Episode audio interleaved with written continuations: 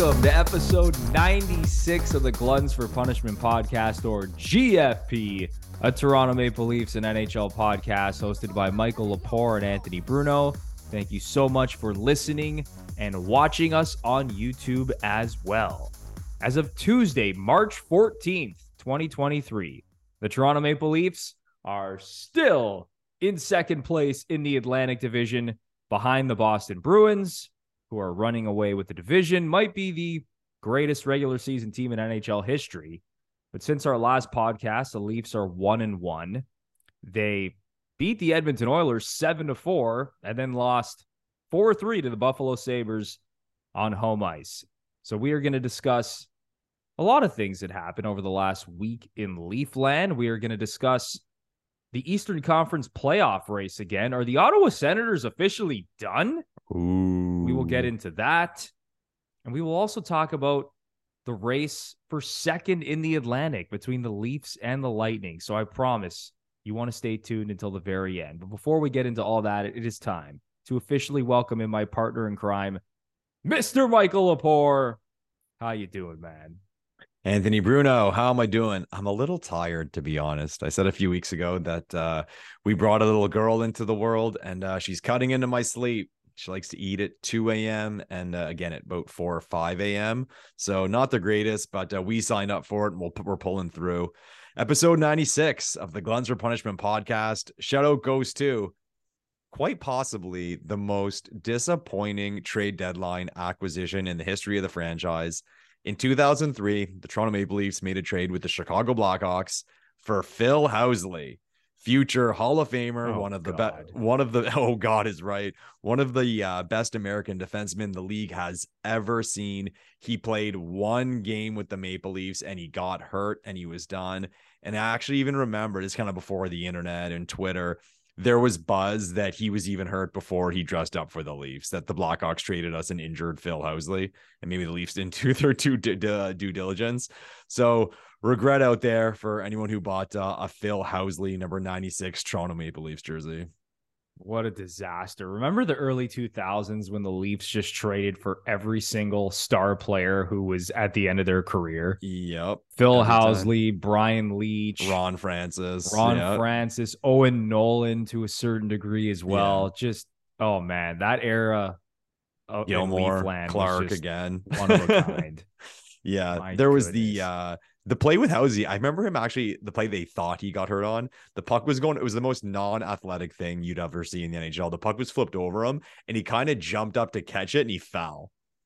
And I don't know what they said he heard or how bad they said it was, but he was done. A single game with the Toronto Maple Leafs. Even that year, we mentioned the Leafs picking up those guys. Like, man, my, my memory's racing here. We were playing Buffalo. Game was at home in Toronto. And Miroslav Satan scored a hell of a goal against the Leafs. And I remember he did one of these. He did the call me thing. Because there was rumors that the Leafs were going to make a trade for Miroslav Satan. And I was all psyched because I'm like, here, we're going to get this score. This guy with speed. We were like a veteran Grizzly group. Maybe we can get, uh, remember Maxim Afinogenov? I'm like, oh yeah, maybe he get, fly. oh, amazing player. Maybe get him in the deal. And what do we do? We go out and get Ron Francis, like exactly what we already had and what we did not need. But uh, way to go, Leafs.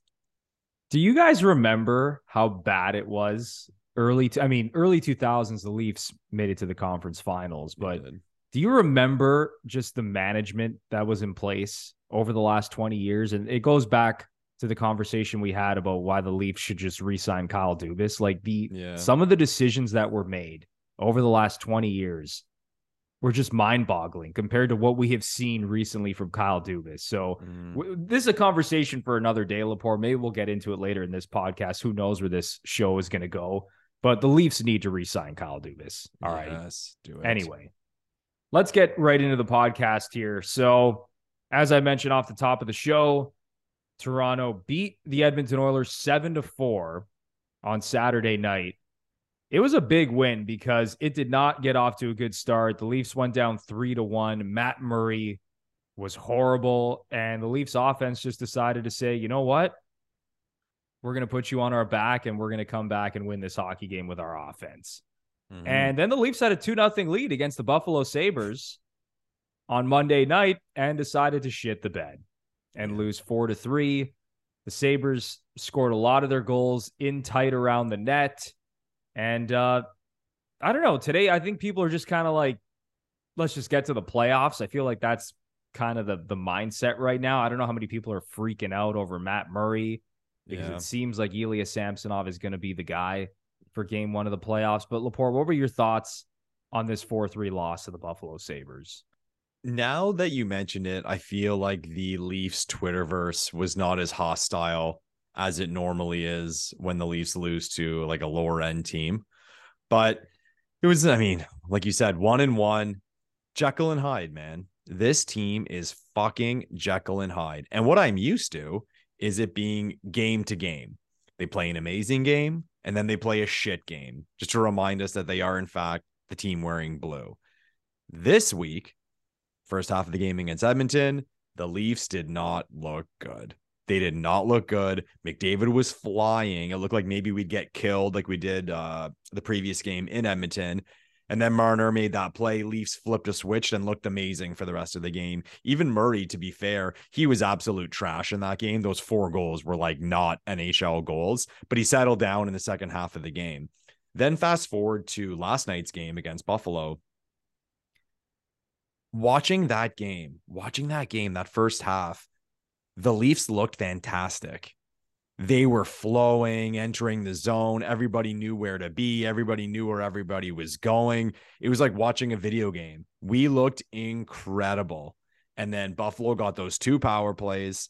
We lost all the momentum and shit hit the fan. And I am very happy that Sheldon Keefe called out the team and said that was our worst period of the season. No doubt about it. They were awful. And again, talking about Jekyll and Hyde, I looked up it, I looked it up on Natural Stat Trick last night I'm not getting the numbers exactly right, but we, in terms of attempts on net, in the first period, they were something like 20 to 5 for Toronto. But then in the second period, they were like 32 to 6 for Buffalo. Like that's fucking pathetic, guys. So this team confuses me, man. A lot's going on. The D, um, we can talk about the D. I think we're trying to fucking galaxy brain this. And to me, it's so obvious what it should be. But again, we'll talk about it. And we'll see where this goes.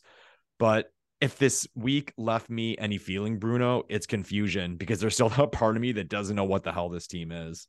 Yeah, it still is pretty confusing because even Sheldon Keefe talked about this before the Buffalo game. He said that the Leafs might roll with 11 forwards and seven defensemen moving forward and into the playoffs Ugh. because he said that it's worked so far. We've looked pretty good under this format. So maybe we're going to roll with 11 forwards and 7D moving forward. And who knows what the D corps is going to look like because Luke Schenn has been away, um, dealing with the birth of of his child. Mm-hmm. He's been back with his wife. He's he should play in the next game. I'm sure he probably will. And we don't know what's going to happen because the D pairs have been changing, it seems like every game.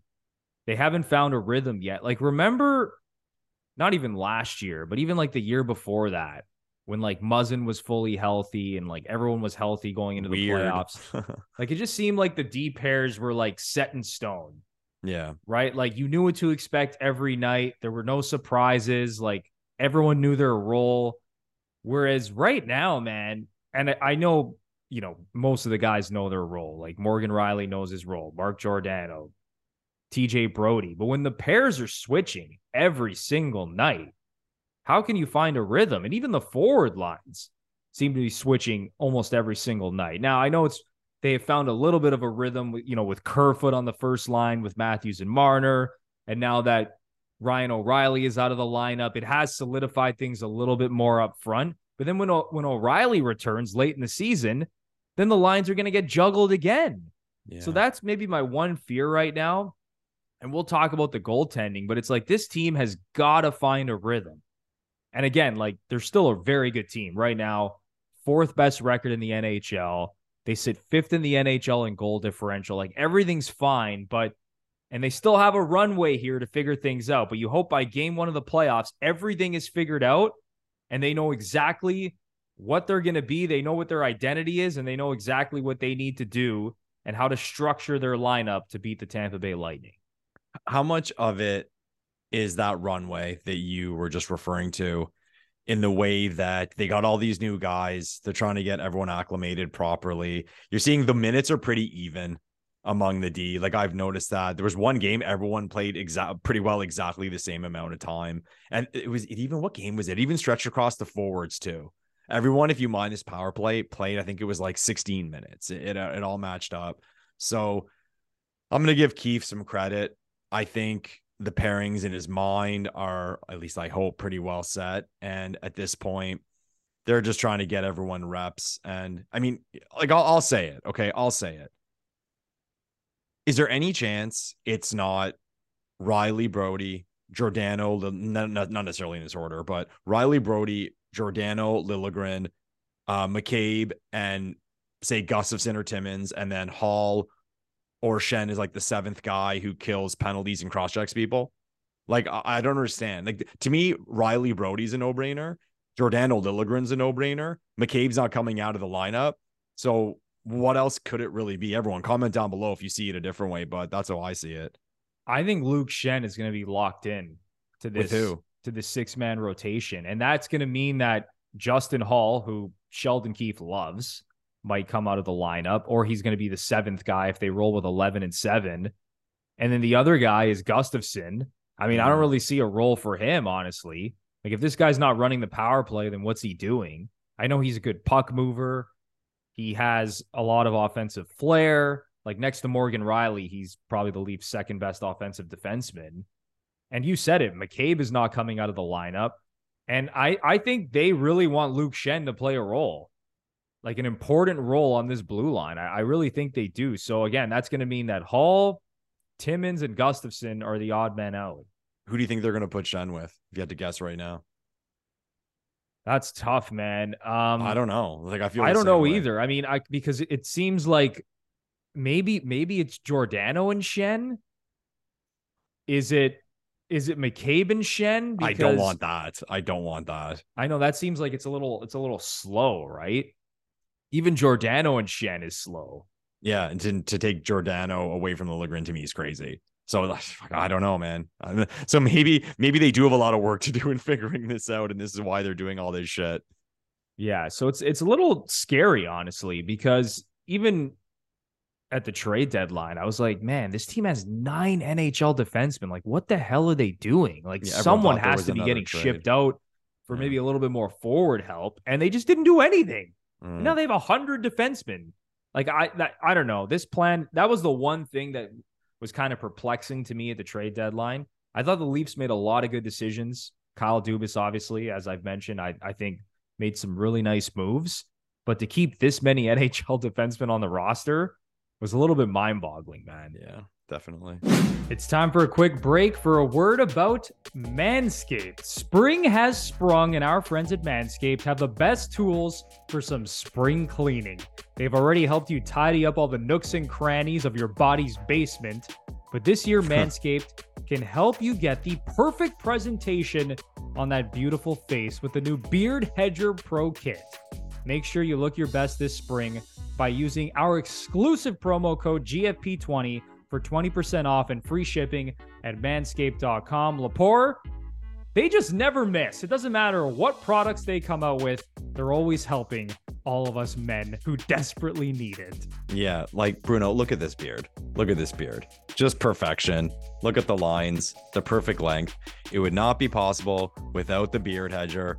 Manscaped's always got it locked down, whether you're shaving your balls or cleaning up your face or spraying on something that makes it smell good.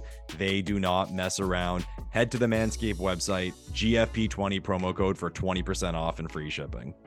You said it, Lepore. You got to look your best, whether it's the face, whether it's down below. Do the right thing, respect yourself, look presentable, look your best, and you're going to perform at your best no matter what you're doing in, in life. All right. Save 20% off and free shipping using GFP20 at manscaped.com. That's 20% off and free shipping with our exclusive promo code GFP20 at manscaped.com. Anyway, Lepore, let's let's discuss the goaltending. Sure.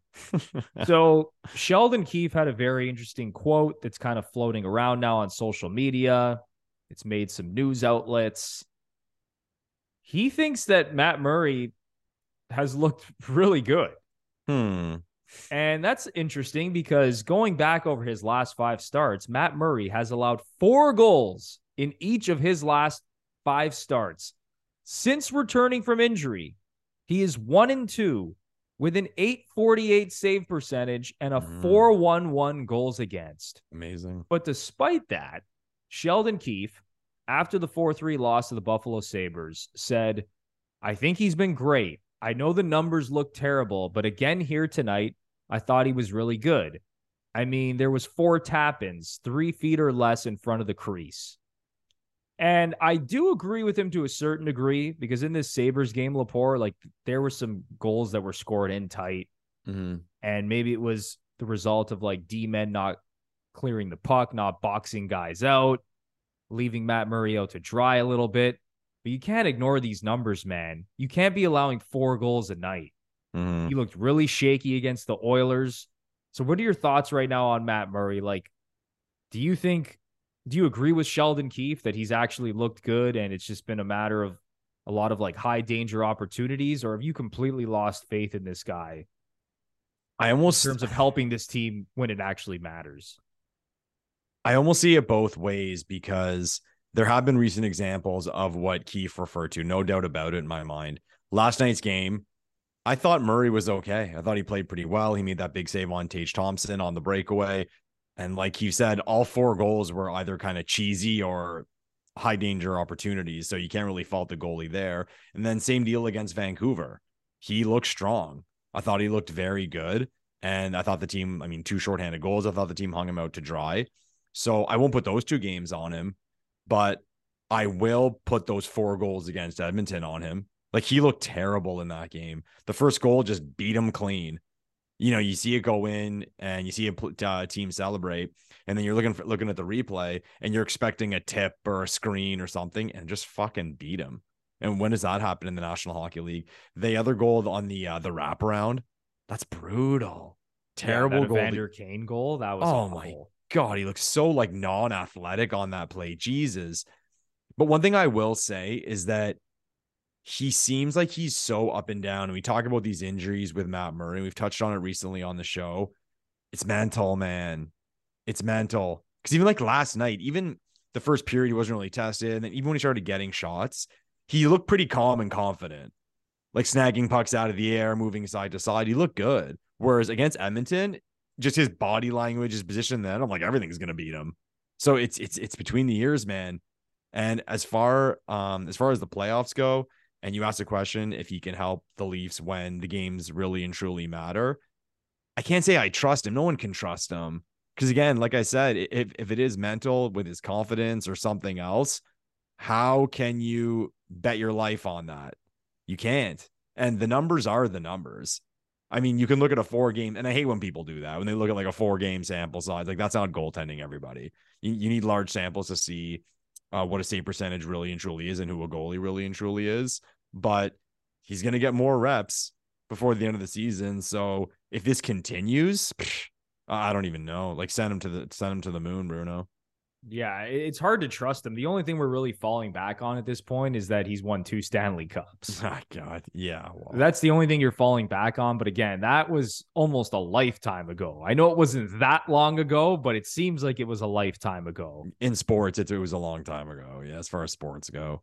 And the way he's looked since coming back from his injury, it hasn't been great. And again, I, I do agree with you to a certain degree. Like, I think he made some big saves against Vancouver. He actually made some really big saves against Buffalo.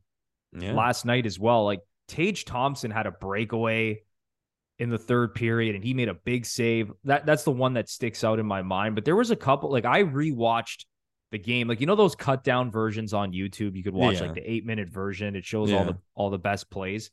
I rewatched that after the game last night and and Murray made some really big saves. He really did. But again, when you're allowing four a night, the numbers speak for themselves. I'm sorry, you got to find a way, even if they're high danger opportunities, even if they're goals that most goalies probably wouldn't save. You got to find a way to make one extra save, and that's been the issue with this team in the playoffs. So right now, barring an injury to Ilya Samsonov, who doesn't seem to be quite 100% at the moment, that's why they've given Murray the last couple of games. Like barring a disaster with him, he's going to be the game one starter in the playoffs. Yeah. Especially how Samsonov has played at home as well. Like the dude's been an absolute monster at Scotiabank Arena. Even looking at it from the other side of Murray, how good would Murray have to be the rest of the way to change your mind and have more trust in him than you do in Samsonov? He'd have to be unbelievable. Yeah, that's the thing. He he'd have to play out of his mind. He he would need to put up a save percentage over 920, 925. Like he would have to be very good Yeah. to get past Samsonov at this point. Yeah. Cause he's just good, no, I mean, I still don't trust you. Like we expect good. I'm sorry, but he's now allowed four goals in each of his last five starts. Like, imagine going into the playoffs with him in this form, like with the confidence level that he's showing right now. Like, there's just no way he can be trusted. Like, how would the team feel going into the like if, if the playoffs started tomorrow and Matt Murray had to be the game one starter because let's say Samsonov isn't totally back to 100%, like, where's the confidence level of this team if Yeah. he's playing like this? Nowhere to be It's not. It's non-existent. anyway, I think that's probably enough of this goaltending talk. I Yeah, feel like we talk about the goalies on every other show. I mean, it is one of the hot button issues with this team, but overall, I, I honestly think they're going to be fine in net because Lepore going into our next conversation. The Tampa Bay Lightning have been shit recently. yeah, really bad. That's an They are not playing well since the All Star break. They are seven, seven, and five in 19 games. That is the 22nd best record in the NHL. And this team has not been good defensively. Vasilevskiy hasn't been his normal self. They just don't look the same. And maybe now we're finally starting to see the effects of getting to three consecutive Stanley Cup finals. What are your thoughts on this Lightning team right now? Because as it stands, Lepore, the- it seems like the Leafs are just flat out a better team. And maybe you could have said the exact same thing last year, but there seems to be more of a gap now. And and even though they're only separated by four points in the standings, this Lightning team just does not feel the same as they have in years past. Know, what's the difference to me? The one that jumped out at me, goals against.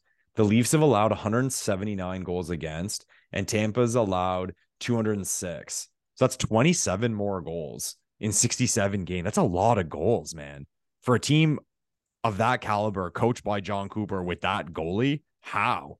So I don't know, man. But it's kind of funny because we look at this and everything's pointing. I say everything's pointing. I mean, they're still an unbelievable team and they have experience and they're battle tested, but things would be pointing in the Leafs' favor right now. I mean, the Leafs haven't been fantastic as of late, but you know, they've been okay. They've been solid. They're uh, at least what you expect. So I don't know. Like we we, we I, what I'm trying to say is we can't get confident. so like I see this team and kind of what we were just talking about with regard to the goalies can we trust the goalies? Like, can we trust somebody to be good? I mean, I can we trust the Lightning to be bad when it matters? Like, can we expect these same deficiencies? when the Probably chips are on not. the- exactly. So it's one of those things to me. We we always say on the sh- on the show, okay, well, we go in show me mode. You have to show me whether you're good or bad. As bad as Tampa is, I'm not going to believe it until I see it in the playoffs. So to me, it kind of means nothing at this point. And we know our Leafs, the last thing they need is an injection of confidence. They're like, oh, this team shit. We're gonna roll over them. Yeah, that's the last fucking thing we need. So to be there's that little part of me that hopes it becomes a race for that home ice advantage. I mean, what what's it now? It's four points and the Leafs have a game in hand. I really hope I, I really hope it maintains until the end just to keep the Leafs sharp. Because I, I don't want them with say an eight or ten point lead and it's just cruise control the rest of the way. No, no, you, you got to be dialed in towards the end of the year, and maybe it gives you an opportunity, maybe the last couple games to rest players. But Tampa, if there's a team that can turn it on, it's Tampa. So I don't want to say I'm worried. I, I'll say right now, the way division matchups have looked for us in previous seasons, I would take the Lightning, but I can't say that I believe they're going to be bad until I see it. yeah, if there's one team that has the ability to flip a switch, it's probably Tampa.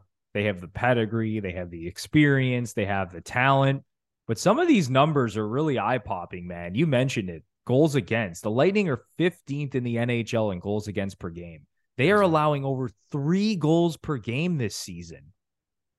Like, tell me the last time you've ever seen the Tampa Bay Lightning allow over three goals per game. Like, you probably got to go back like six or seven years. Mhm. And even when you look at some of the advanced numbers, expected goals against per 60, they're 14th in the league. Actual five on five goals against per 60, they're 13th in the league. So defensively, they haven't been very good.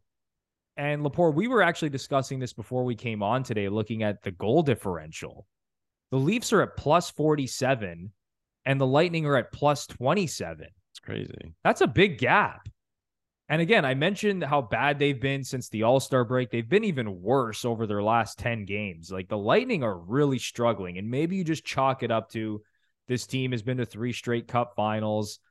They don't really care right now. They're just kind of sitting back and waiting for the playoffs. But it does seem like this is the year that the Leafs, and again, this is the year. now all the jokes are going to flood into the comments. This is the year for the Leafs. But you're getting a vulnerable Lightning team right now, man. They went through that whole fiasco where Jon Cooper had to bench Nikita Kucherov, Brayden Point, and Steven Stamkos for an entire third period against the Buffalo Sabres because they were horrible.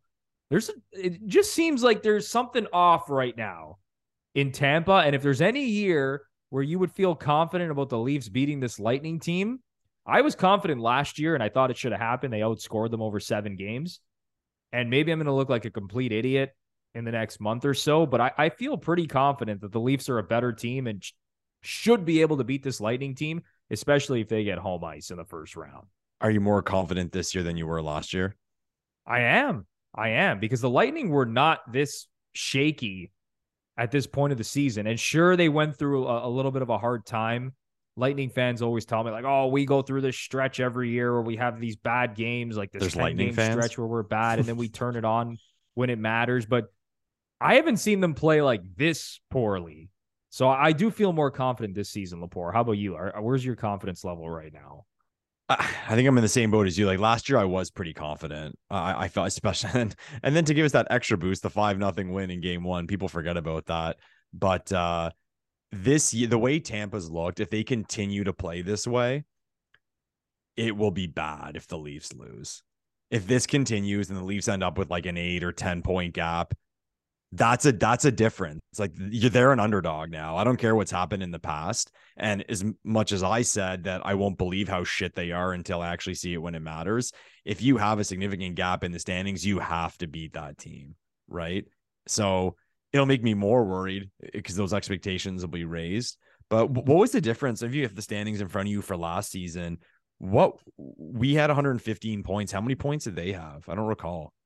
I believe they had 110. I'm checking right now. They did. Yeah. So the Leafs had 115. The Lightning had 110. Yeah, because I remember it being. I don't remember it being like a race, race like for home ice. I remember us feeling kind of good about it the whole time. But yeah, it's it's it's gonna be fun because we're gonna be thinking about the past and what teams have done and hockey gods. And to be fair to Tampa too, right?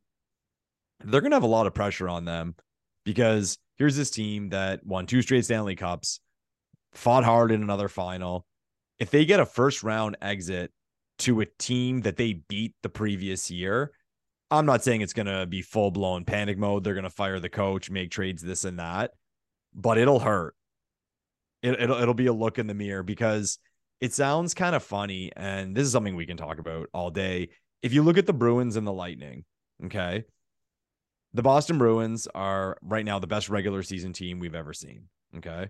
The Tampa Bay Lightning are one of the best post cap teams we've ever seen. Three straight Stanley Cup finals. Okay. But I don't think I would be wrong to say I think both teams are on their way down because of their age and, and where they're at. And sports is sports is unpredictable. Players can come in, teams can maintain, and you know, question the Boston Bruins being an elite team. But if someone told me in two years Boston's out of the playoffs or say fighting for a playoff spot, and the same goes for Tampa two, three years, I wouldn't be shocked. Just because, like, yeah, you know, they're vets, they're getting older. I mean, Bergeron, Krejci, who knows where, where, where they'll be. So there's pressure to succeed. So with Tampa, if they lose in the first round, that that's a look in the mirror of like, okay, is the party over? Because to them, it's not about making the playoffs and winning rounds. Like that doesn't suffice. They're trying to win. They're trying to win cups. So, and when you've tasted it, you expect it going forward. And if they become a, a team that goes out in the first round and they start looking at the division and you know the the Sens long term are probably on the up. Detroit probably on the up. Buffalo, Toronto's kind of a question mark depending on signings and this and that. But if someone said that Toronto will still be good in two three years, no one would be surprised. So it'll be interesting to see how Tampa handles it if they do in fact go out in the first round. You're 100% right about the Lightning, especially considering all the draft capital that they've parted with. True, true. This is their team moving forward. All the long term contracts they signed, like they signed Erik Cernak to a long term deal, Anthony Cirelli, Nick all Paul. of their core guys, obviously, even locking up like Nick Paul. Yeah. And now they got Tanner Jeannot in the mix, who they traded 500 draft picks for. So, like, this is their team moving forward. There's really not a lot they can do. And sure, the Tampa Bay Lightning are one of the smartest teams in the league. Maybe they can move out a contract here and there and rejig things. But you said it, man. Like, if they lose in the first round, and sure, maybe you can chalk it up to it's been three long years. They're now in the fourth year. They've played more hockey than anyone in the league. Like, maybe they need a year to recharge and they're going to come back you know, looking amazing next season, kind of like Boston, honestly, Yeah. to a certain degree, where you thought they were done. You have all these old guys, Krejci and Bergeron coming back, and then all of a sudden they're on pace for like 130 plus points. So maybe Tampa's gonna gonna take you know a year to recharge, and they're gonna be back stronger than ever. But I'll say this about this season specifically: you're gonna see what the Lightning are made of this week. They play the Devils three times this week What? which is wild. I I don't know know. what's going on with the NHL schedule, but Tampa plays New Jersey three times this week. Yeah. That is going to be a big time test considering how bad the Lightning have been since the All Star break. Now you have to play this Devils team, one of the top teams in the league that absolutely flies all over the ice. Mhm. This is going to be a big week for the Tampa Bay Lightning. So, Leaf fans, I know you've been watching the schedule, but watch it extra closely this week wow. when Tampa plays New Jersey three times. I feel like there's been a lot of that this year with the NHL schedule. Teams not playing each other for like four months and then playing each other. Well, the, the Leafs are playing the Sens, what, like twice in a couple weeks. We just had it with Edmonton. You just mentioned it, New Jersey and Tampa. And I feel like we've seen a lot of those. I'll ask you this, like kind of on the topic. One thing that came, one thing that was done in the COVID year that I thought might continue would be kind of like the baseball series styles where say Toronto would come into Montreal and they would play two games. Or even maybe even if you know Pittsburgh goes into Boston and they play three games, something like that, to save on travel. The NHL is always trying to create rivalries, and man, you play two, three straight games against the same opponent, that get that's boiling. So I was kind of surprised. I thought I thought they might work that in somehow, but I guess there were some uh some minds that didn't want it. Yeah, that would be cool to see if you if you have like these mini two or three game series. I do like when it's spread out a little bit. Like I, I would like to see the Leafs play like their rival like once before the new year Yeah. and then again in February and then like one more time in like late March or early April before the playoffs. That's how I would ideally like to see it instead of playing Tampa like three times before February and then you don't play them again until April if you meet them in the playoffs. Yeah, like I'll say it as a Leafs fan living in Ottawa. Typically, I go when the Leafs are in town, and I always kind of hope when this I looked at the schedule for the first time that it is what you just said, an early game and a late game, where we have this year, and they're they didn't come all year. They didn't even come for a preseason game this year, and now it's like twice in two weeks. And the thing, the thing that sucks about it too, right, is even for fans, and it's not the NHL gives a shit about fans, like they've showed us that, but to get meaningful games. So the Sens and Leafs played each other early in the year. And depending on how things go for the Sens this week, those two games for them may be pretty well meaningless. But that sucks. They're the provincial rivals coming into town, and it just ugh, it doesn't really matter. You don't want that. So uh, like I don't know what the thinking is with the, these uh these jumbled schedules with the same teams. I think it's fair to say that I don't think the NHL even knows what it's thinking. I think they just Yeah. kind of go to the schedule. They're like, oh, well, this is what we're doing. Oh, these games are left over and these teams still need to play each other. All right. I guess the Devils and Lightning are going to play each other three times this week. That's pretty much the NHL for you. You know what's funny about all the different leagues? So let's face it, the NFL is the biggest, baddest, best run league. They know what they're doing. And you see how the schedule is made. incredible. They always have a bit. I mean, the Thursday night games always a disaster, but the Monday night games always seems to be like two big teams, or they move the games on Sunday night to make it like what would be the best game. They know what they're doing, even with their uh, when games throughout the day. It, it's always very well done, and I just find the other leagues suck at it. They they just don't do the right things. I guess the NBA's done a pretty good job. The Christmas they always do two big like Knicks and Lakers against each other, but baseball's done a terrible job with interleague. And the NHL, you can't compliment their schedule. Doesn't do anything to get fans excited. It feels like they just put all the names and dates in a computer machine and it prints out a schedule and here you go, regardless of who's good, who's bad, time of the season. So disappointing, but not uh not surprising that my favorite league would leave me disappointed, uh, as it always does. And it's not surprising at all to see how popular football and baseball are compared to, or sorry, how popular football and basketball are compared to baseball and hockey. Yeah, Like it's night and day. yeah, And look at the schedule. It's only one factor, obviously, but it just seems like there isn't enough thought and like strategy put towards the NHL schedule on a yearly basis. It's kind of bizarre. yeah. The NFL, I th- the NFL, the advantage they have is each team plays once a week, and teams will only play each other once or twice if they're in the same division. I've said to people, let's say baseball was like that.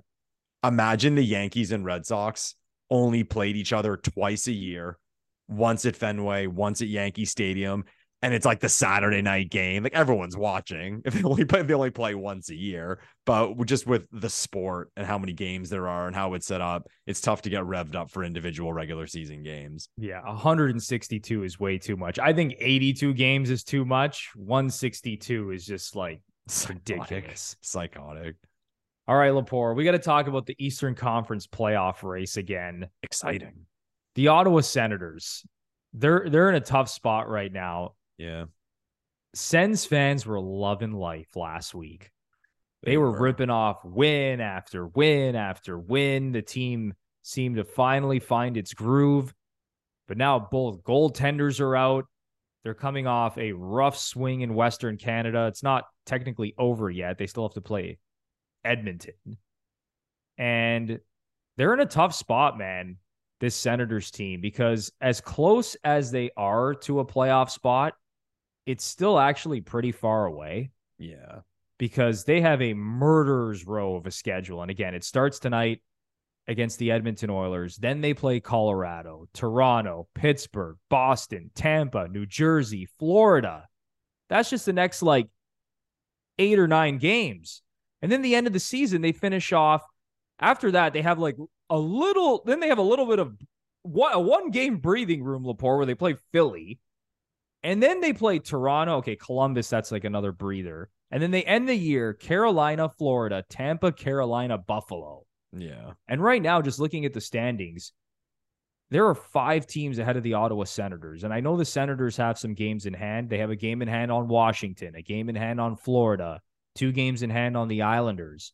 But right now, Washington, Buffalo, Florida, the Islanders, and Pittsburgh are all ahead of Ottawa just in terms of pure points. Mm-hmm. Are the Ottawa Senators officially done, Lepore, or do they have a glimmer of hope left at this point? I think they're done. And I, I don't, I don't mean that as an insult. I think uh, oftentimes people look at records, points, and they look at the schedule and they think of a record they have to put up to get to the playoffs or to win a division. And what people forget is that there are other teams. So in the position they're in, like they're behind Washington now. They got the game in hand, but you got to win your game in hand. And they got Edmonton next. So who knows? It just gets to a point where with the teams you're trying to catch, you just run out of games. Because even say the island, let- let's just rem- let's remove uh let's remove Buffalo, Florida, and who else is fighting? And Washington. And Washington. Like let's remove those teams. So you just just focus on the teams that are in Pittsburgh and the Islanders. Ottawa's got to catch those teams. Okay, we've got what like 16 games to go, 16 games. Even if those teams go like eight, six, and two or something, They're probably That- still getting in. yeah, but exactly Ottawa would have to at that point to catch six points. We'll have to go like eleven something and something. Like be like one of the best teams like the last the last fifteen games of the season. So it's no shot at them and what they're capable of. I just think they're at the point now where they've run out of games and there's too many teams in front of them where, and that's the thing people do too, right? That, oh, we're only four points out of a playoff spot and they look at the team in the eighth spot. Yeah, but there's two, three teams in between. Teams are going to win games. Like someone's going to get hot. All takes is one and you're done. So props to the Sens. They made a charge. Um, they got their fans and city excited for a little while, which is great. Um, but I just think at this point they they've they've run out of they've run out of games, and we'll we'll find out. I mean, we'll find out really soon because it's tonight. It's tonight they play Edmonton. Yeah, they play the Oilers tonight. Yeah, so they play the Oilers tonight, and then they have what Colorado, and then us. You said. Yeah, like it's it's rough. They got Edmonton, Colorado, Toronto, Pittsburgh, Boston, Tampa, New Jersey, Florida. It's crazy. That's their those are their next games. Yeah, and like That's and insane. like I and like I just said, if those teams above them even go 500, it's still going to take a hell of a record from Ottawa against those teams to get in. So, but I mean, if they lose tonight, then they got Colorado and us. Like this could have a stamp by the weekend, and we have it completely figured out. What do you think? You give uh, you give my hometown town Senators uh, any chance at all, Bruno? I think this team's going to fight because I think they have a lot of confidence right now. And I know that it hasn't gone well through Western Canada. They lost 5 1 to the Flames, 5 2 to Vancouver. Like, those are just bad losses. They did beat the Kraken 5 4, but then that 5 0 loss to Chicago, they've lost three of their last four. I still think confidence wise, this team feels like it's it's right in the mix. They Yeah. can still get into the playoffs. They have a lot of talent on forward. But now they have no goalies left. Like they're down to like their third and fourth string goalies. Yeah, Thomas Paisan. Mandolese. Yeah. like that that's who they're that's who they're going with in net. Yeah, Him and Sogaard at this point. Like that's not it's not great at this point of the season when you're Bruno. when you're dealing with this murderer's row of a schedule. But I, I think this team honestly still has some confidence, and I think they're going to fight. But as you said, Lepore, there's just not enough time left, man. There's Yeah. not a there's not enough time. They got 16 games left, and there's five teams ahead of them. You got to hope that basically all those teams just shit the bed down the Mhm. stretch. Because even if even if the Sens have like a really strong finish of the season, as you said, like let's say they go 11, 4, and 1, that might not be enough to get in. Even going 11, 4, and 1. Like all it takes is kind of Pittsburgh to continue doing what they're doing. The Islanders. Now, they maybe you could you could make the argument that they could catch the Islanders because they still have two games in hand. But as you've been saying, Lepore, you still have to win those games. So you have those two games in hand. All right, you have Edmonton and Colorado, your next two games. Those are your games in hand. Have fun with that. Mhm. You lose one of those games, you're behind the eight ball again. So Yeah. it's, it's going to be really tough. I think they're done as well, but I do think they are going to show some fight. This team plays really well at home. I think they're always going to have a chance to win on home ice. On the road, not so much, but they're, they they got some fight left in them. But Lepore, I, I I agree. I I think I think it's done at this point. it's hilarious how quickly our mindset changes, right? Because here we were a week or two ago when they were kicking the shit out of everybody. And you were like, wow, they have those games in hand too. This is gonna, they're gonna be tied. They're gonna be in a playoff spot.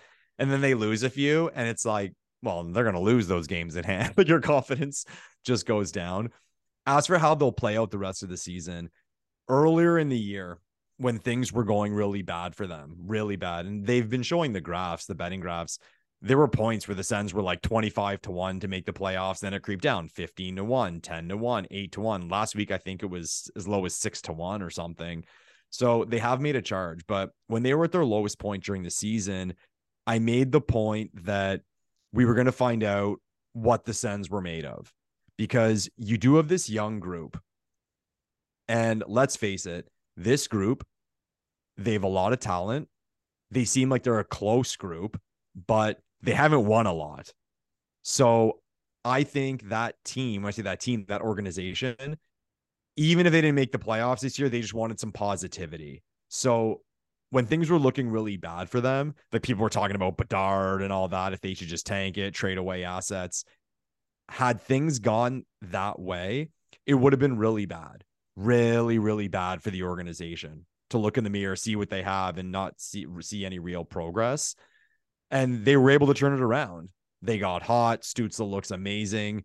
Tkachuk had a rough spot, a rough patch earlier in the season, five on five. He's looked pretty good lately. And now, as grim as it looks for them making the playoffs, it's funny to say like like the leaders on that team, like because they're young, like the Brady Tkachuks, the Stützles, the Chabots, if he's playing, if he's healthy. Even if they're not going to make it, I still think they have to fight to the end. They have to give the team some confidence going into next season. They have to keep the fans excited and the city excited for next season. This Sens team in the last year has had a lot of positive momentum. They had the DeBrincat trade. They had the Giroux signing. Great. Stutz, like I said, Stützle's had a great year. Chychrun at the deadline. Chychrun at the deadline. The new ownership uh, rumors, like uh, everyone's talking about Ryan Reynolds. Complete 180, complete 180 to where everyone thought the Sens were headed last year at this time. So I really hope for the organization's sake and for the fan base's sake that they can keep fighting to the end. So at least there can be some optimism for next season. Like, let's say they finish 10th. Okay. And that's a big improvement. I mean, there's going to be a big improvement regardless, but I just think it makes fans more optimistic. And wherever they finish, it's playoffs or bust next year. This group has to make the playoffs. Like, enough is enough. But just to give the fans and the organization the confidence to go into next season. I'm not going to say expecting the playoffs, but at least to know, like, yeah, we're in this. You don't want it to fall off the rails. And I'll say it DJ is going to coach hard till the end because if this thing does go off the rails, I mean, there's rumors about him getting yeah, fired. He's gone. He's gone. So he has to at least show, hey, look where we finished, right? He has to show Pierre or whoever's going to be making that decision that he's capable of giving this team a chance to make the playoffs next year. So, like I said, I'm hoping they fight. I expect them to because these guys like to score they're young, and even if they're playing for nothing, they're still going to want to win and score goals and celebrate. They're going to want to kick the shit out of the Leafs on Saturday night, as they always want to for their fans. So I think it's going to turn out okay for them, and I really and truly hope it does. Yeah, this season could have been a colossal disaster for Ottawa based on how it started. Like bare minimum this year, I thought like this team has to at least sniff the playoffs. Yeah. have exactly. a successful season. And they have turned it around to that point where they're fighting for a playoff spot with 16 games to go. As grim as it looks, like they're still technically in the mix and they still have a, a puncher's chance to get in. And that's all positive. But man, you said it. Next season, it's playoffs or bust. Like this is their team now. Mm-hmm. Your core is in place. And I always bring this back to the Leafs, and I know the Leafs are very rare. Like they made the playoffs in year one of Matthews, Marner, and Nylander. And then everyone wonders why those guys all got their money so early. Well, maybe it's because they were pretty fucking good since the second they stepped in the NHL and led their teams to the playoffs in year one. And guess what? The Leafs have made the playoffs every year since.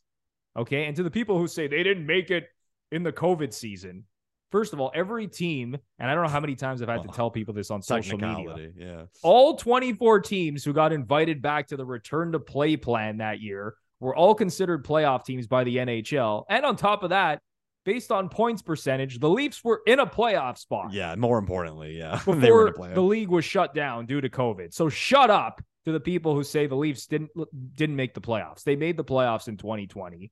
Go check your facts. Just Google it. It's very easy to do. Anyway, the Ottawa Senators got to make the playoffs next year, man. Like we're getting to the point now. Chabot's already in in year five, or Tkachuk's in year five. Chabot's in year six. Stützle is going to be in what year four next year? Year four. He's getting paid next year. Yeah, he's out of his like, entry level deal. My goodness, man! Like you got a lot of talent here. Your core is in place. Like you got to see results at this point. No more like oh we're just fighting to try to make the playoffs. Like, no, you have a, you have enough talent here that you got to get into the playoffs and and threaten to win a round. And sure, make all the jokes you want. The Leafs haven't won a playoff series, but my God, this team has got to take a bigger step forward next season. Like, I think it's it's it's mandatory, or else, like, I don't know, man, it's going to be very very disappointing in Ottawa. Yeah, a, a good friend of mine. I mean, we talk a lot about the Sens. He's a big Sens fan he was saying earlier in the year, even when things were bad, people start throwing out, okay, we should trade DeBrincat. Even people even brought up Giroux. It's like, you know, what would we get for Giroux? He's on his contract, this and that. It, trading Talbot. No matter where they were in the standings, and I think a lot of Sens fans felt this way. he didn't want them to make those types of moves because it would just show like, hey, we can't do this again. We can't like put up the white flag again. I don't give a fuck where we are in the standings. We got to keep fighting. And I respected that. And I respected a lot of the Sens fans for feeling that way.